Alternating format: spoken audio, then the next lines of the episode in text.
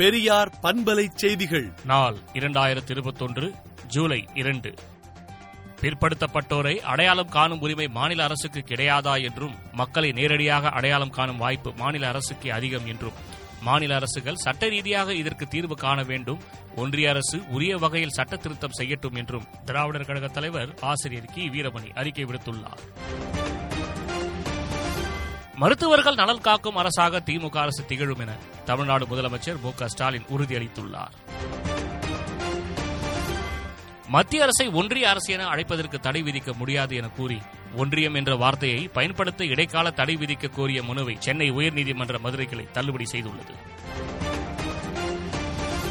தமிழ்நாட்டில் கொரோனா தொற்றால் பெற்றோரை இழந்த மூவாயிரத்து ஐநூற்று தொன்னூற்று இரண்டு குழந்தைகள் கண்டறியப்பட்டுள்ளனர் என்று அமைச்சர் கீதா ஜீவன் தெரிவித்துள்ளார். பெருநகர சென்னை மாநகராட்சிக்கு உட்பட்ட நீர்வழித்தடங்களில் கொசுக்களை கட்டுப்படுத்த ட்ரோன் மூலம் மருந்து தெளிக்கும் பணி நடைபெறும் என சென்னை மாநகராட்சி அறிவித்துள்ளது. பள்ளி மாணவியருக்கு பாலியல் தொல்லை கொடுத்த சிவசங்கர் பாபா வழக்கில் ஆதாரங்கள் சிக்கியுள்ளது. சமையல் எரிவாயு உருளை விலை சென்னையில் ரூபாய் இருபத்தைந்து உயர்ந்து ரூபாய் எண்ணூற்று ஐம்பதுக்கு விற்பனை செய்யப்படுகிறது. போக்குவரத்து விதிகளை மீறும் வாகனங்களுக்கு நேரடியாக அபராதம் விதிக்கும் முறை சென்னையில் தொடங்கப்பட்டுள்ளது. மதுரையில் நடமாடும் கொரோனா தடுப்பூசி வாகன சேவை தொடங்கி வைக்கப்பட்டது. இதன் மூலம் தினமும் இருநூற்றி ஐம்பது பேருக்கு தடுப்பூசி செலுத்த முடியும் என தெரிவிக்கப்பட்டுள்ளது.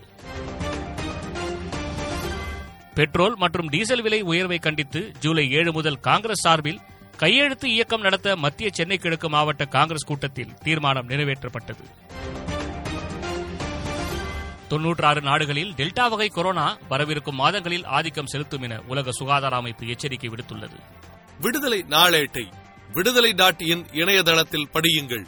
பெரியார் பண்பலை செய்திகளை நாள்தோறும் உங்கள் செல்பேசியிலேயே கேட்பதற்கு எட்டு ஒன்று இரண்டு நான்கு ஒன்று ஐந்து இரண்டு இரண்டு இரண்டு இரண்டு என்ற எண்ணுக்கு பெரியார் எஃப் நியூஸ் என்று வாட்ஸ்அப் மூலம் செய்தி அனுப்புங்கள்.